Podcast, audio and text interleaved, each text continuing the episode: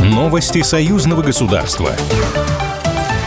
Изоляция Беларуси и России на международной арене – это иллюзия, созданная западными странами, заявил министр иностранных дел Беларуси Сергей Олейник в интервью телеканалу ОНТ. Он отметил, что развитие международных отношений Беларуси на двустороннем и многостороннем уровне свидетельствует об обратном. Олейник подчеркнул, что Беларусь является самостоятельным и самодостаточным государством, обладающим своим голосом на мировой арене и будет продвигать свою позицию в направлении более справедливого многополярного мира. По его словам, внешняя политика Беларуси остается миролюбивой, как подтверждает проведение конференции по евразийской безопасности и участие в международных диалогах.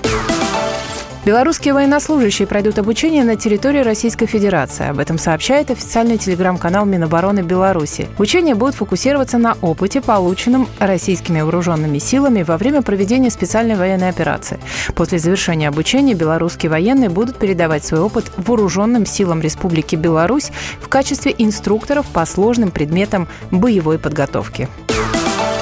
Белорусы почтили память жителей сожженной во время войны деревни Алла. Люди прошли по бывшей деревенской улице под перезвон колоколов. В знак скорби о погибших участники митинга «Реквием» зажгли лампадки с названиями пострадавших населенных пунктов. Виктор Морозов, генеральный прокурор Гомельской области. Каратели, а свидетель уцелевший говорит, они были в черной форме, то есть это были эсэсовцы, э, окружили эту деревню и расправились со всеми жителями. Это был престольный праздник. Люди пришли в родную деревню, они воспользовались этим и совершили вот такую кровавую бойню, я бы сказал.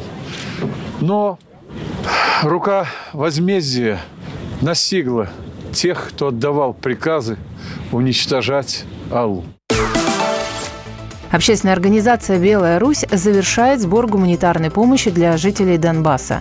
Акция «Белая Русь» детям Донбасса, которая началась 15 декабря прошлого года, была организована вместе с Федеральным агентством Россотрудничества в Беларуси. По словам руководителя объединения Олега Романова, собрали около 10 тонн груза, который поможет детям, старикам, постояльцам детских домов и приютов, а также людям в больницах. Также были закуплены инвалидные коляски. Гуманитарную помощь планируют доставить отправить на Донбасс в конце января-начале февраля. При этом российская сторона обеспечит ее безопасность на всех этапах. Романов также не исключает организации подобных акций в будущем. Новости союзного государства. Программа произведена по заказу телерадиовещательной организации союзного государства.